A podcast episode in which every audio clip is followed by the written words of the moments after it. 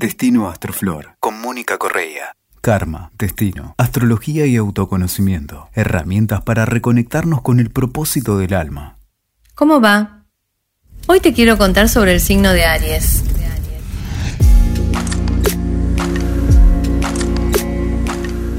Aries, con Marte como regente, abre el zodíaco.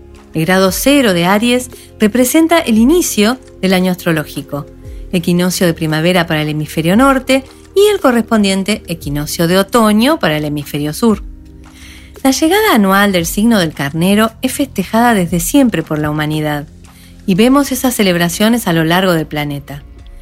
Por ejemplo, en el año 1500 a.C., durante la antigüedad clásica griega, los misterios menores y mayores a la diosa Demeter, que es la madre de Perséfone y también la hija de Saturno, se festejaban durante los equinoccios para marcar el comienzo del hemiciclo anual y poseían el carácter sagrado de las iniciaciones espirituales.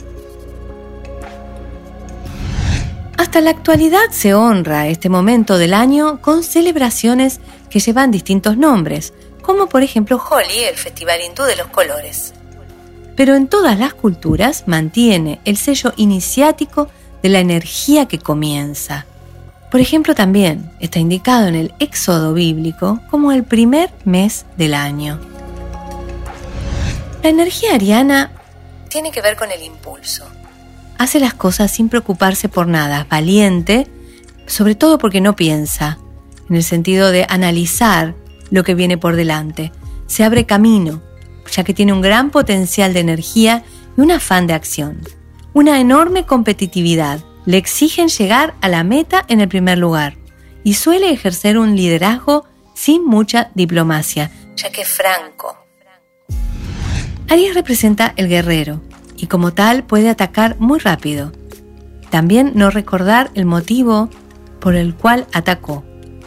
No reconoce a Aries el rencor. En general, no tiene rencor, pero suele vivir a la defensiva ya que un guerrero siempre tiene que estar listo. Tiene pasión por ser, es individualista y es muy consciente de sí. Los vicios de Aries son la maldad, los celos, la ira y la violencia. Esto a veces puede ejercer un poco de competencia desleal. Es el individualismo y también necesita tener enemigos para mantener la llama de la pelea siempre encendida encarnamos con el Sol en Aries cuando estamos listos para desarrollar nuestro instinto de supervivencia en el planeta y cuando deseamos lograr una iniciación espiritual. Aries compite primero con otros para afianzarse y después logra competir consigo mismo, como forma y camino hacia la divinidad. Esotéricamente Aries abre el fuego eléctrico, en lo que se llama la cruz del iniciado. Esta cruz del iniciado es la cruz cardinal. Los signos cardinales la componen y es completamente importante, ya que en esos signos cardinales ocurren los cambios de estación, entre otras cosas. Con el espíritu inflamado, Aries, se sabe de alguna forma poseedor de una energía liberadora, con la cual puede cruzar fronteras. Este fuego eléctrico que lo habita le permite incluso cruzar la barrera de la muerte.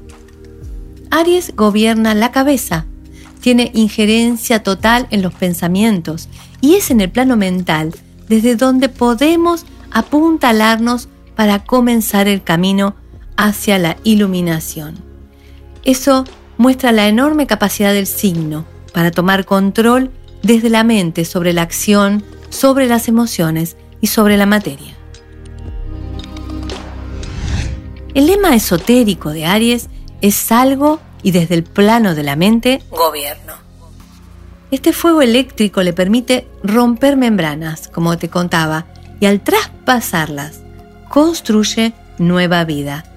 La muestra más fuerte ocurre durante el plenilunio de Aries que anualmente da comienzo a la celebración religiosa más importante del judaísmo y del cristianismo, las Pascuas. En ambas se rememora el fin de la esclavitud y la liberación. Se cruza el Mar Rojo para liberar al pueblo de Israel. O se cruza la muerte resucitando para liberar al hombre. Ya sea por el Pesaj o por las Pascuas de Resurrección, Aries trae la promesa de la autoafirmación y la independencia a través del ejercicio que ejerce el fuego del espíritu.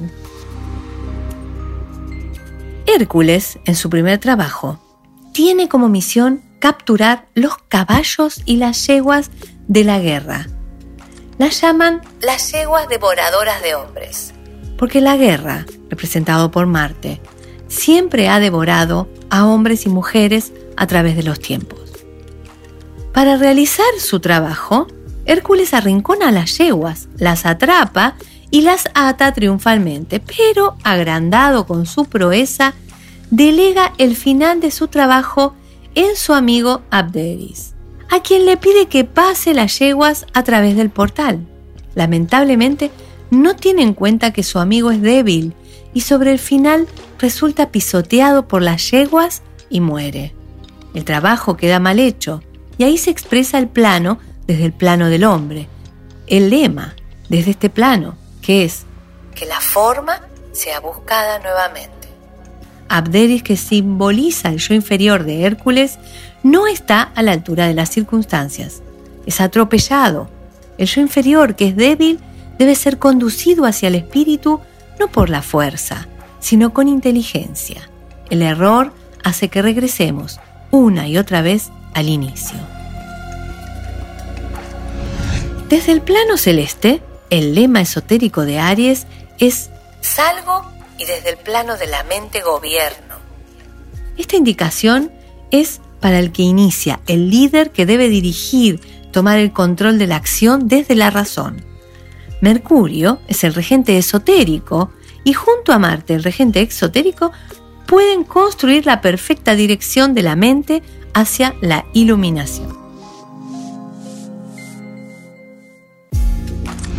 La energía liberada en el equinoccio da el impulso inicial al año. Pero la energía del plenilunio de Aries es la facilitadora de la expansión de conciencia. Una vibración que promueve una especie de resurrección personal, en la que las partes muertas quedan atrás para dar lugar a nueva vida. Aprovechar cada año el plenilunio de Aries nos permite hacer visible el espíritu, revelar nuestro cuerpo de luz y tomar iniciativas de desarrollo personal y evolución de la conciencia mientras viajamos en los espiralados cuernos del carnero. Cada luna llena es una oportunidad de evolucionar. No te pierdas las lunas llenas. Impulsa tu propia luz en Aries. Escuchaste Destino Astroflor con Mónica Correa. WeToker. Sumamos las partes.